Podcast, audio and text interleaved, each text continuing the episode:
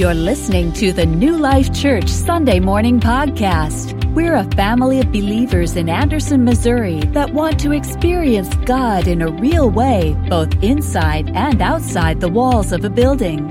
For more Sunday messages, upcoming events, or to get in touch, visit new-life-church.net. My family and I are officially Missourians as of last night. is that how you say it? Is that is that what you'd say around here? Okay, in Arkansas you'd say in Arkansan, and don't get me started on that. But anyway, I just was making sure I was saying that right. You know, I want to try to fit into the culture well. we wondered for a little bit that we might end up as an Okie because we were over there for a little while. And but by God's grace, we made it to Missouri. We didn't have to be. Sorry, Kurt. I just, you know, I just couldn't do it, bro. I just couldn't stay in Okie. Um, so last night we slept in our our home new to us for the first time in Missouri. So we're super thankful. Um, you know, as you can imagine, tubs and boxes and furniture is everywhere. We're like, okay, I can get to the bed.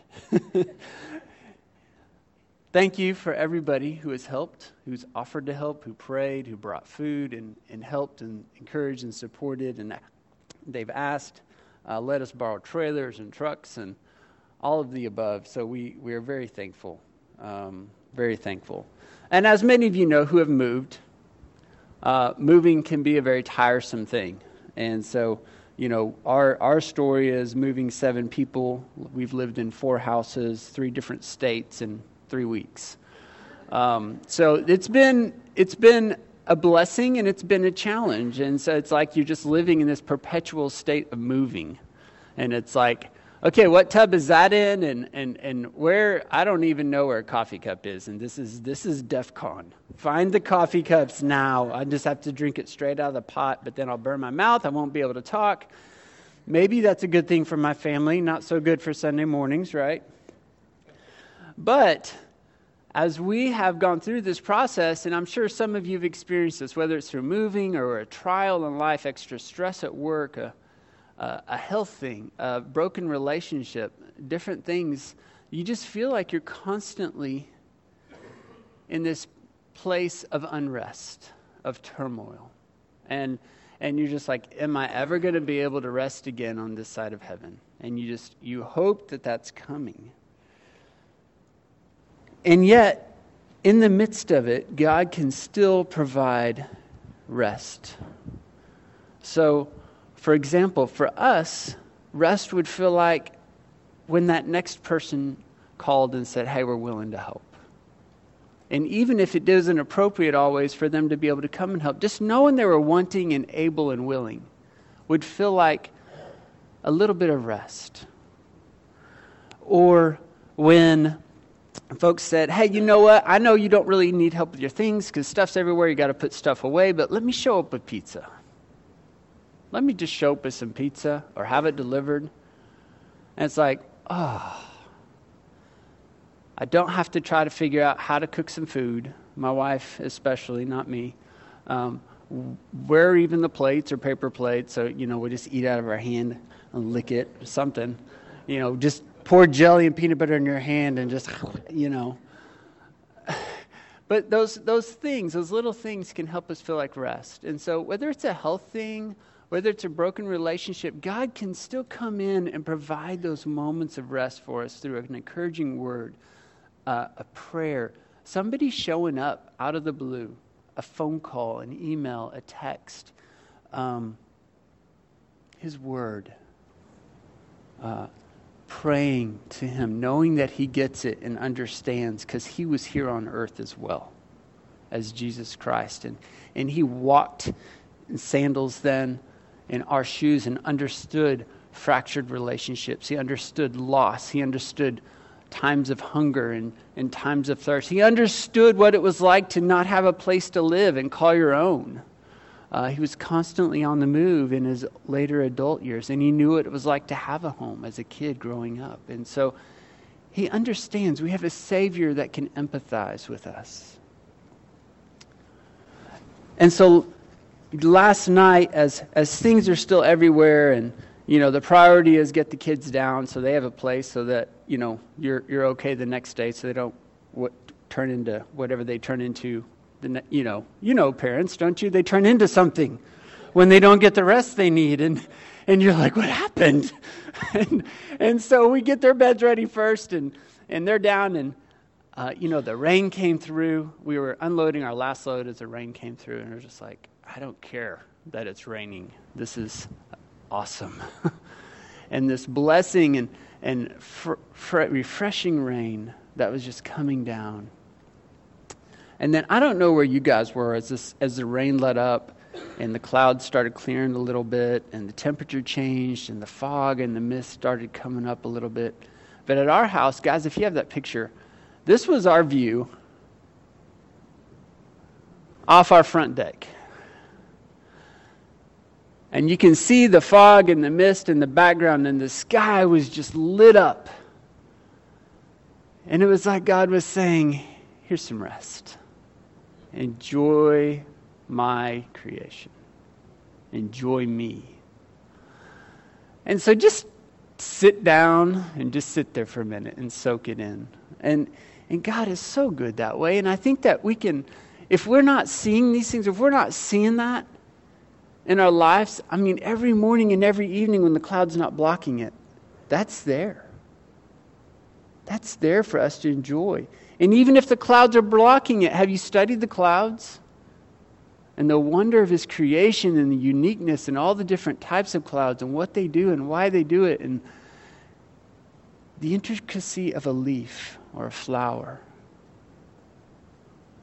or the animals that you, you may have around your house or or your spouse or your kids or, or whatever. That God provides those moments of rest, but we, we often miss them. We often miss them. In Psalms 23, as we started last week, verse 2 especially, but I think the whole psalm is about us trusting in, realizing who the Good Shepherd is, why he is a good shepherd, trusting in him. And that even though there are valleys of the shadow of death and dark paths and, and steep tra- things, steep terrain, paths, and the different things to, to go on in this journey of life, that God is still the good shepherd. He is still leading us. There are still sunrises, there are still sunsets, there is still rain. And this morning, as we'll see, there are green pastures and there are still waters. But before we jump into that second verse of Psalm 23, let me do a quick recap of verse 1 for us. Verse 1 The Lord is my shepherd. I have what I need, or I shall not want. And as we talked about last week, another way of saying it would be, I am content.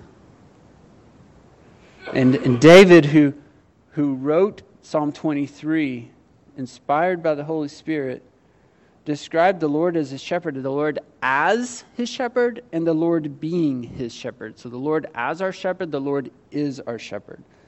And, and as our shepherd, he just, you know, understanding what a shepherd was back then gives us more reality and more, more perspective of who Jesus is for us, who God is for us. So scripture is telling us uh, that Jesus is a good shepherd. He just flat out called himself that in John 10. He called himself the great shepherd in Hebrews 13. He says, I am the chief shepherd in 1 Peter. And then attributes of a shepherd during that time in ancient history is that it was a low and menial task. It was, it was I don't know, maybe, an, maybe a, a uh, good comparison today would be um, I'm going to move that so a kiddo doesn't step on that later. Little pin sticking up. Sorry. Um, it was something that I don't know. I don't know. Maybe we would attribute towards the uh, sanitation people who take care of the sanitation for us in the cities. Um, but I understand you can get paid well in that. And so um, it's something that you might consider as uh, on a job site, you're the gopher. You know, you just got to work your way up to do something fun like handle a nail gun or, or actually build something or wire something or, you know, you're just the gopher. You got to you got to work your way up. It's it was the lowest task, it was the lowest profession. It was something that the shepherds had to survive on their own in the wilderness on locusts and honey. It was something that people didn't show up with the food truck and you could bring a couple bucks and get you your burrito or whatever off the food truck. I mean, you had to find not only you're taking care of the sheep, but you got to find stuff for yourself as well. Uh, it was a detestable profession. The Egyptians hated it. It was like, ugh, I can't even with these people. Uh, the clothing that the shepherds wore resembled the sheep. And we talked about with each one of these is a dangerous and lonely job. We talked about how Christ embodied each one of these attributes and characteristics when he came to earth. He came as a humble person to an, who would have been an outcast because she was pregnant and not married. Um, he, he came and had to survive in the wild. They had no place to rest his head. And they often went without food, and he and his disciples.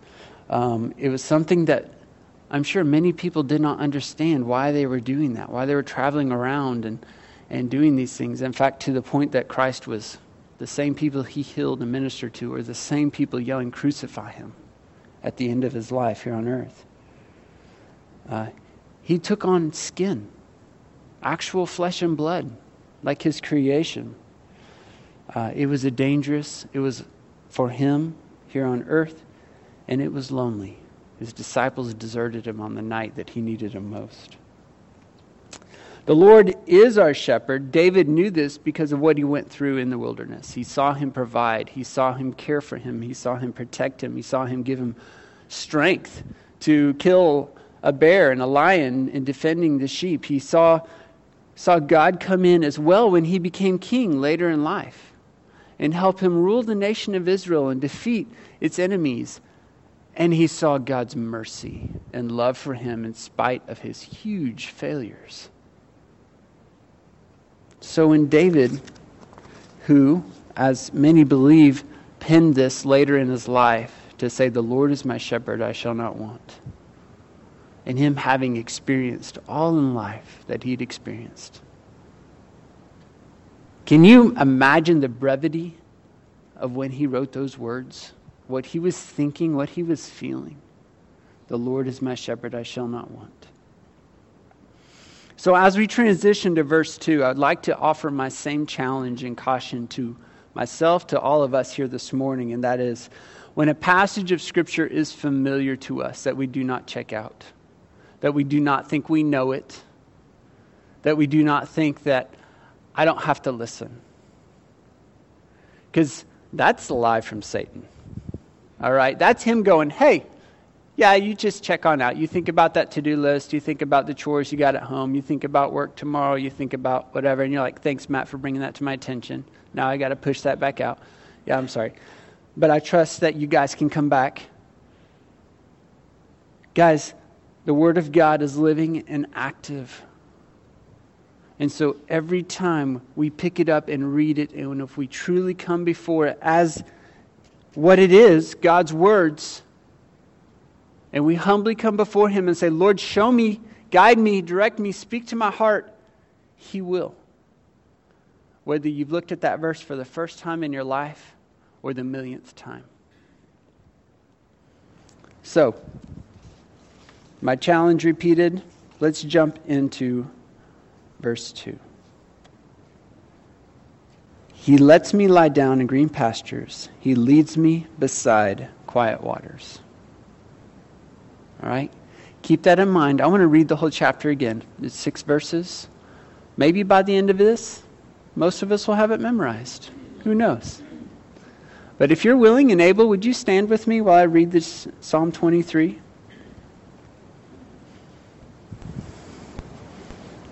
I might ask you guys to read this next week.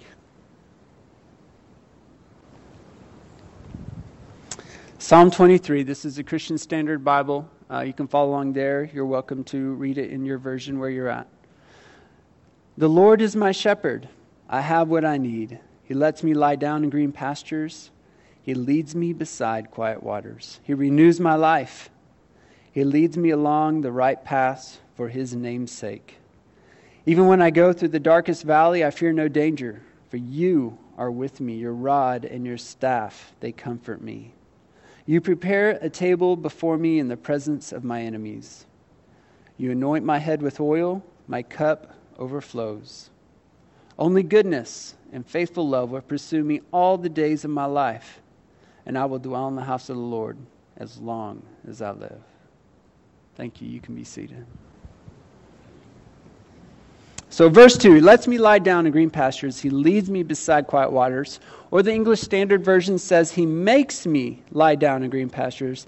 He leads me beside still waters instead of quiet waters. So, let's, let's break this verse down. All right? Let's peel back some layers. Uh, feel free, if I'm not in front of it too much, I'll try to stay out of it. Feel free to just kind of let this be a visualization of this as well uh, this, this painting. And so he lets or makes me lie down. Okay, so first off, our good shepherd's out leading us. He's out in front. He's leading. That's the if you are in the military and you served on a tour, that was the most dangerous position to be in. Being out front. You're the first guy that's going to get hit if the enemy comes under attack. That's where Christ is for us. He's out front leading us. He's first in the line of fire for us. And as he is out front initiating and leading, he says, Hey, let's lay down right here. There's a green pasture coming up. It's right in here. Let's lay down. Would you lay down? And oftentimes, the shepherd, as he's leading the sheep, it would not even be a point where they needed to rest yet. They would just be starting off their day, just getting going, uh, just kind of, you know, they're stretching out. You can imagine them coming out of the sheepfold where the shepherd had literally laid in the hole of the sheepfold. There weren't the sheepfold. There were not gates. It was a stone walled, and sometimes two or three shepherds might bring their flocks in there, and, and they would come out. And, and I'll develop some of this more later in the coming weeks, but the shepherd would literally lay as the gate in that hole so that nothing could get in or out. And as they come out, he would call them. All the shepherds, and if there were more than one, they would, they would use the same call. Uh, you know, people call pigs like, woo, pig, pig, pig. I don't know what they did for sheeps. Maybe some of you guys do. Sheeps, do you like that? My boys, my grammar police boys will get me on that one later. Um, but they, they call them and say, and, and it doesn't matter what shepherd called, the sheep know their shepherd's voice. And they call them out and they, you can imagine them coming out in the morning of, the, of a beautiful sunrise, or, or maybe it was a stormy night. I don't know. And they're stretching and starting to move around. They're just kind of getting going. They're just kind of getting going. And then he's like, hey, let's lay down. Lay down right here. And he stops in the green pasture. I mean, we're like, what? Why? I mean, let's rest when we're more tired. Let's, let's keep going. Well, oftentimes our Savior knows what's ahead of us. You know, the shepherd knew what's coming up. He knew these trails, he knew this wilderness. He knows that the journey ahead could be a steep, winding, narrow path. And if they tire out halfway up it, they could fall. They're not going to make it. They're going to be stuck on this hillside with no f- food, no water. So he's saying, Lay down because I know what's best. Let's rest here. You see, God has eternity in mind for us as well. And so, the trials of life that we face and that we have, the suffering that we can go through, they're not surprises to Him. They're not surprises to Him. And He also knows that when we should have times of rest. And He knows how to insert times of rest even in the midst of them. Like a beautiful sunset last night, or you guys fill in the blank with how you have felt that over the course of your lives of knowing Christ as your Savior. He created us. He knows what we need better than we even do. And Jeremiah says, Who can understand a heart? Uh, it is wicked beyond all measure. We can't even understand our own hearts, but Christ can. And He knows it. He knows when we need that rest. Sometimes we're like, No, Lord, I really need rest right now. It's like, no, you're not ready for the rest. Maybe it's because we wouldn't fully appreciate it. Maybe because we wouldn't enjoy it. Maybe we're not in a place of being able to hear Him speak to us in that rest. Hebrews 4 compares heaven as entering rest. Someday we will have eternal rest when our life here on earth is done, if we know Jesus Christ as our Lord and Savior. That day is coming. God's presence is rest. That's why heaven will be rest. We will be eternally in his presence. And guys, as there can be moments of rest here on earth when we are in God's presence, when we are truly surrendered and humbled. And, and I believe that one of those times on a weekly basis can be here together as a body.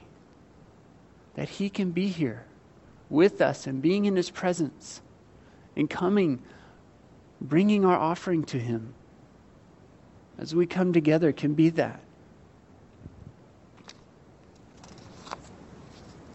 Hebrew, or I'm sorry, Matthew 11 says, Come to me, all of you who are weary and burdened, and I will give you rest. This is Jesus talking. Take up my yoke and learn from me, because I am lowly and humble in heart. Lowly and humble in heart, like the shepherd. And you will find rest for your souls, for my yoke is easy and my burden is light. You're like, but yeah, Matt, I've been a believer X years, and this isn't easy. The not easy part is our sin. It's us getting in the way of God working in our lives. It's our sin, it's the sin of others. Okay? And because we are sinful, because we can get prideful, because we can think we know how to do things, we can think we should be the shepherd. God will say, maybe you need a valley of this shadow of death to be reminded that you are not the shepherd because you don't know what's ahead, and I do. You don't even understand your own heart, but I do. And so, heaven, on that glorious day, when we're done serving Him here, we'll get to enter that because there will be no sin. Guys, I also believe that rest can be found in the obedience of God's word. So, do you feel more at peace and more happy and, and less stressed out when you're running from God? Are you sleeping better? Are you, I mean, maybe you're having a little fun in the midst of it, but how's it feel the next day when you wake up? Or the next week or a couple of months later? How's that working out for you? But, guys, out of the overflow of our love for Him, by His grace, as we choose to trust Him as our Savior, we can't, get, we can't earn that by obeying Him. Salvation is His gift by grace alone, through faith alone, through the work of Christ alone. That's our salvation. Okay? But after our salvation, through our faith, comes our opportunity to love Him and worship Him through our obedience to Him. And it's in that place that we grow in our faith, we grow in our love for Him, we show Him we love Him. And it's in that place that we can also find rest. Isaiah 57 2 says, He will enter into peace, they will rest on their beds, everyone who lives uprightly. Resting on your bed with not a care in the world sounds pretty good right now to me. and I'm sure several of you in here feeling the same way. But the person who lives uprightly, you're not up all night wondering if you're going to get caught in that lie or caught in that thing you chose to do. You're at peace.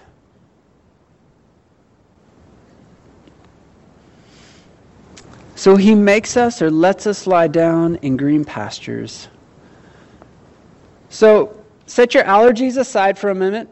Okay? Set them aside. if you've got allergies like green pastures, no way. Give me an enclosed space with extra thick filters on the AC system and I'm good. Okay.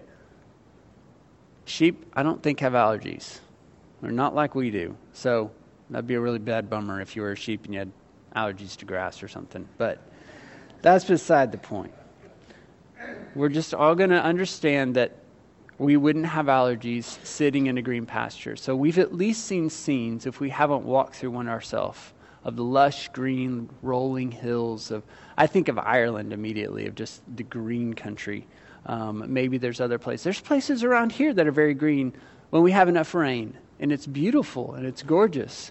And so, um, think of that. Think about think about that peace and that tranquility. And picture hearing birds singing their praise to God, their Creator.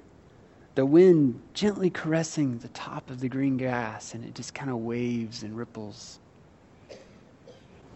And then the grass, if, if you're walking through it and you're touching the tops of the grass and, and you snap one off and it just kind of bursts, it's so full of water. And that peace and that tranquility, that that pasture can represent the green, the lushness of it, as well as the food that it provided for the sheep.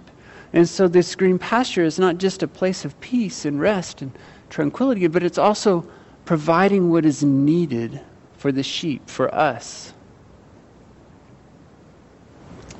And I believe that our green pasture, the substance and food we need, is this right here, more than anything. More than anything. Matthew 4 4 says that we, this is Jesus rebuking, rebuking Satan who's tempting him was tempting him. He'd been out 40 days and 40 nights fasting. He'd gone without food. Uh, and, and Satan comes in and says, Hey, turn these rocks to bread. Have some food. And Jesus responds that we cannot live on bread alone, but on every word that comes from the mouth of God. And yes, our physical bodies need food to survive. Yes. But more importantly, our hearts and souls need God's word. Do we hunger for God's word like we do for a big, plump, juicy steak? Or a freshly homemade lasagna? Or homemade ice cream, Dan? do we hunger for God's word with the same cravings and urges and impulses that we have for our favorite foods? If we don't, I believe it's because we're not tasting it enough. And by tasting it, I mean we're not in it, studying it, memorizing it, saturating ourselves in it with our lives. 1 Peter 2 2 says, We are to desire the pure milk of the word like a newborn infant, so that we can grow up into our salvation. An infant lets us know they need food. It doesn't matter when, it doesn't matter where. They could care less that you've only had one hour of sleep in two weeks. they need food. And they want it and they let us know. They crave it, they desire it, they yearn for it, they hunger for it. They need it to survive. We need this to survive. And we need to crave the Word of God and put ourselves in the Word of God like a newborn infant desires that milk. Second part of the verse, he leads me beside quiet or still waters. First of all, he leads me. There's a story about a tour guide in Israel giving a tour to a group of people, and, and there were some shepherds, some rural uh, shepherds in some of the outer areas, and, and still practicing some shepherding like they did back during this time and uh, the tour guide was talking to the people and just saying, hey, the shepherd is always out front. That's how you know who the shepherd is. They might have a helper, they might have one or two people with them, but that's how you know who the shepherd is. They're the one out front leading the sheep. And so uh, they're driving along on their tour, and, and all of a sudden they come across a group of sheep being driven.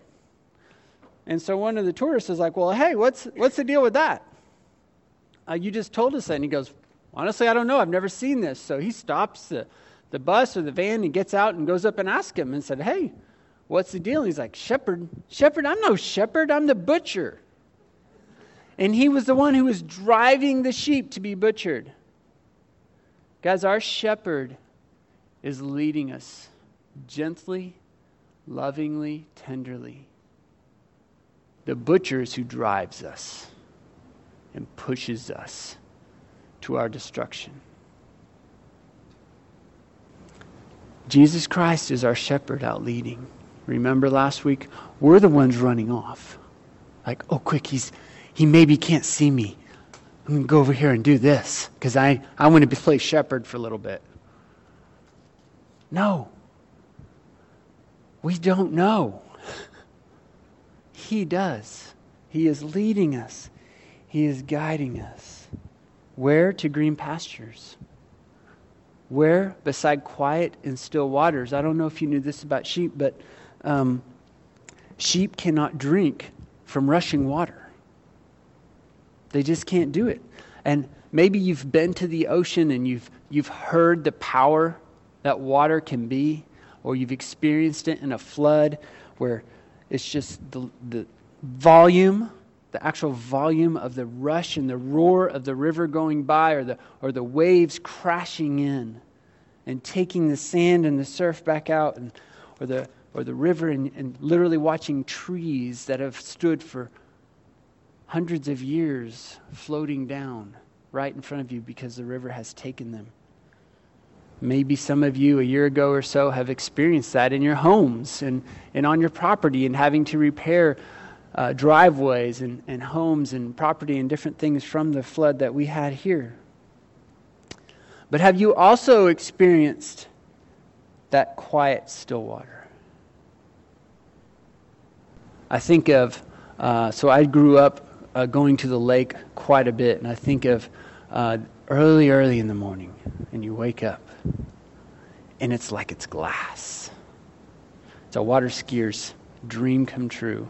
Little slice of heaven for the people who like to water ski, like the Wilkersons and, and myself and others. It's just glass. It looks like you can just literally walk across it.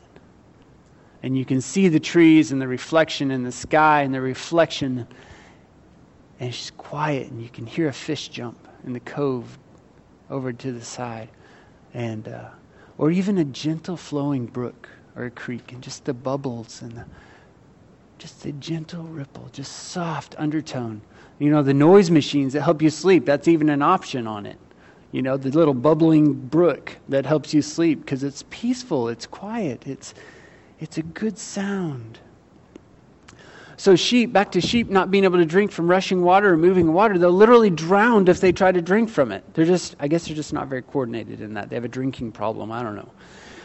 So, the shepherd, if there is a brook or a creek or a river coming along, he literally has to take his staff and carve out a nook into a shallow pool, pool or a rock or, or whatever and divert the stream into a little basin that the sheep can actually drink out of. And so when it says here that the shepherd leads us beside those still quiet, quiet waters, sometimes we get to be at that lakeside where it's like glass. And sometimes we're in the midst of a rushing, roaring flood stage river of life, and it's crazy. But he says, you know what? Here's a sunrise for you. I'm going to just curve this out and divert this water so you can rest for a second. Here's a prayer from somebody who knows you and loves you. Here's, here's a verse from my word to sustain you and give you that peace. Here's a song on the radio at just the right time, proclaiming the wonders and the majesty and the glory of God and how much He loves us. And that's Jesus just curving out and carving out that little bitty nook of that still water that we can get that drink that we need that peace of rest that we need. Scriptures also tell us that Jesus Christ is a living water. And that he who drinks from the living water will never thirst again. And in that, Jesus is saying, if you trust in me, if you believe in me, if you give your life to me, Quit trying to be the shepherd yourself. You'll not be thirsty again because I'll make sure that I've got a glass lake for you to drink from or a nook carved out along the way. And you'll never be thirsty in that way again.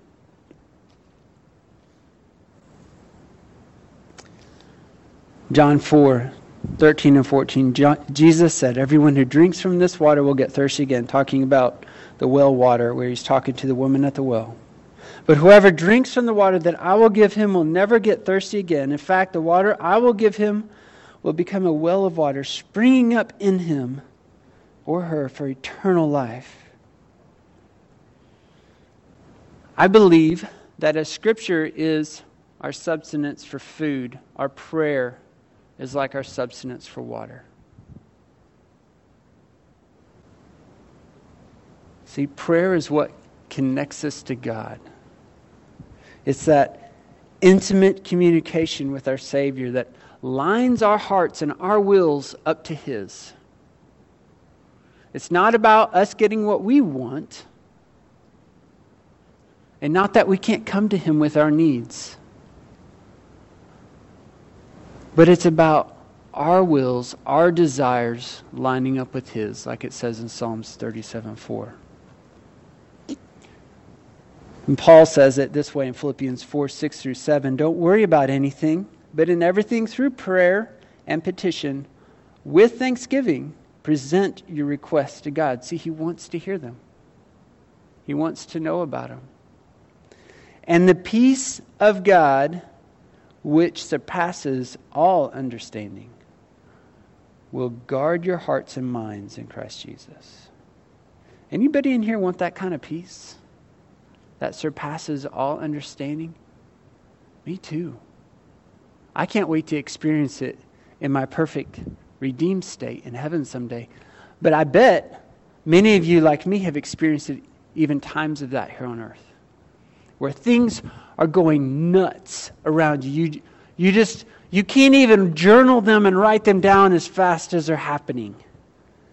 And yet, here's this moment here is this sunset with fog in the background of the hills, and the sky is just exploding with God's creativity and handiwork. And you're just like, how? How can I how can I even feel peaceful right now? It's because of Jesus Christ. It's because of his word and us being in communication with him through our prayer. Guys, you will not last. You cannot make it as a believer. You will not experience peace and rest if you're not in His Word and you are not praying. It is impossible. If you're wondering why you don't feel like God's around, it's because you're off playing around outside of His flock, outside of where He is leading. It's because I'm off forgetting to spend time in His Word, forgetting to pray. When we don't feel Him, that's why. It's not because He's not still out front leading.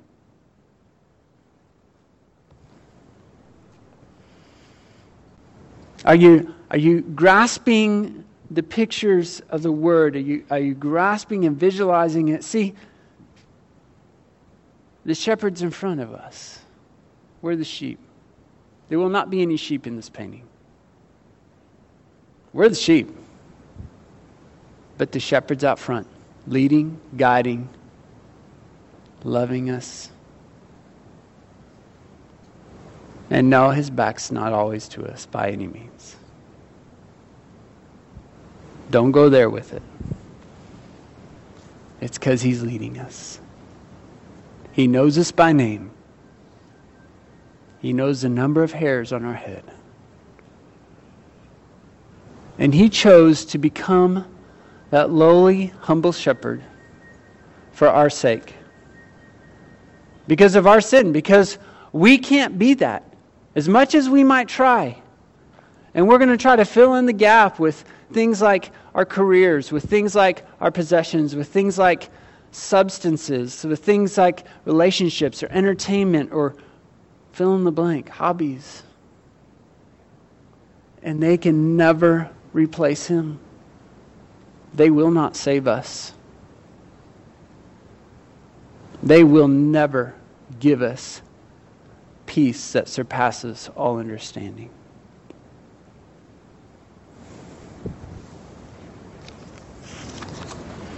So I'd like to wrap up by reading a portion of Scripture out of Exodus 33.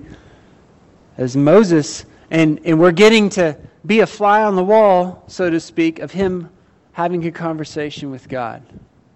Moses, who I briefly mentioned him last week, if you're not familiar with who he is in the Bible, who was an orphan uh, kid who was sent down the river by his parents because Pharaoh had issued an edict to kill all the firstborn males, and, and I think maybe more. I may not be remembering that exactly right.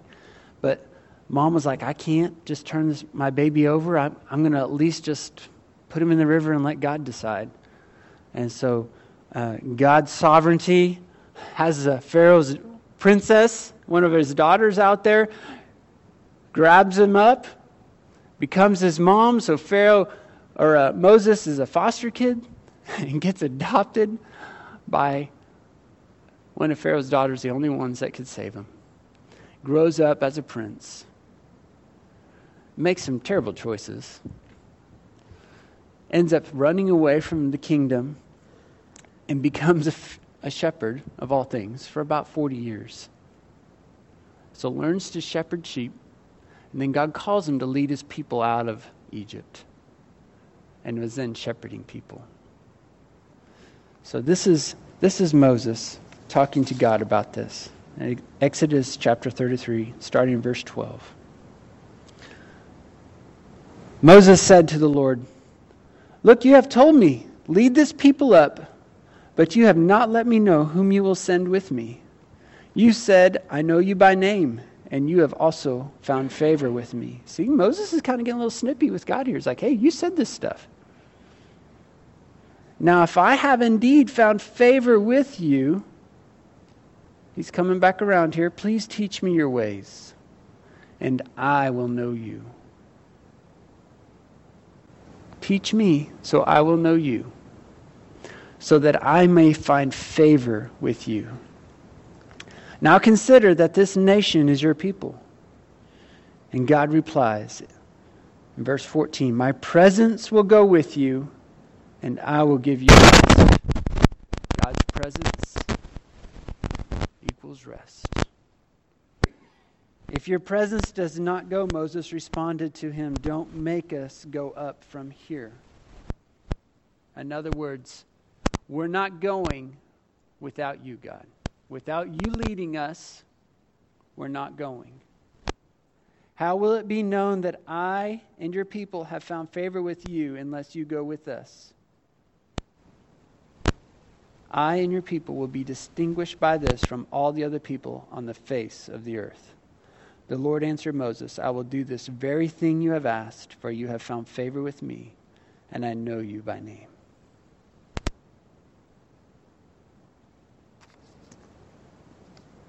And while this was for specifically Moses and the nation of Israel, I believe wholeheartedly this applies to us today.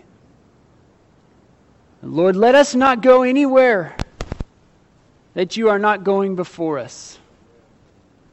Let us not do anything without your blessing and leading and guidance and wisdom and love sustaining us. As individuals, as New Life Church. So pray with me if you would, and then our kiddos will come in and sing about our great and good shepherd. So, Lord, let that be true. Let that be true of each person in this room.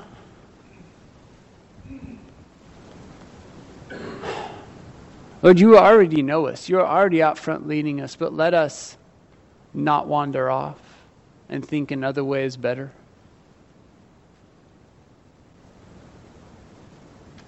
Let us not become prideful, in our own hearts, and go astray. And Jesus, you're out front leading us, and we need you to take us to those green pastures so that we have the food, your word, and we have those times of rest. Because we don't even know when they should be. Lord Jesus, we need you to carve out those nooks of water. because if we tried to take a drink on our own, we'd drown. And so, Jesus, you are our living water.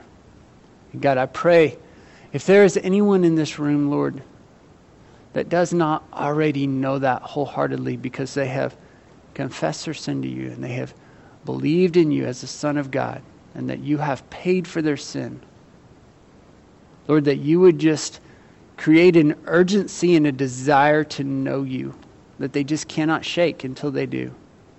They would have the courage to talk to somebody here if they have questions. Or, Lord, that they would just simply pray, God, I cannot do this without you. I have tried being my own shepherd, and it stinks.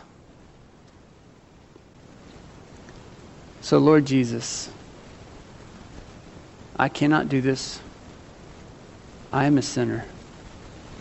And you have paid for that sin on the cross because you are perfect and you're holy and you came and you initiated that salvation for me. I believe in that, Lord.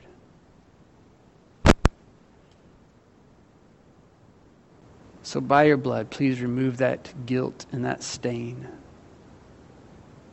Come into my life. Let me serve you wholeheartedly.